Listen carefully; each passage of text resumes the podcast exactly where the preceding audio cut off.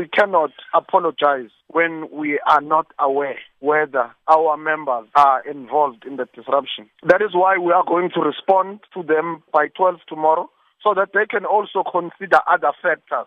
The ANC Youth League had no intention of disrupting the memorial service, and anyone who disrupted the memorial service was acting outside of the instruction of the ANC Youth League. So it is not fair to then request the ANC Youth League to then apologize on something they are not responsible for.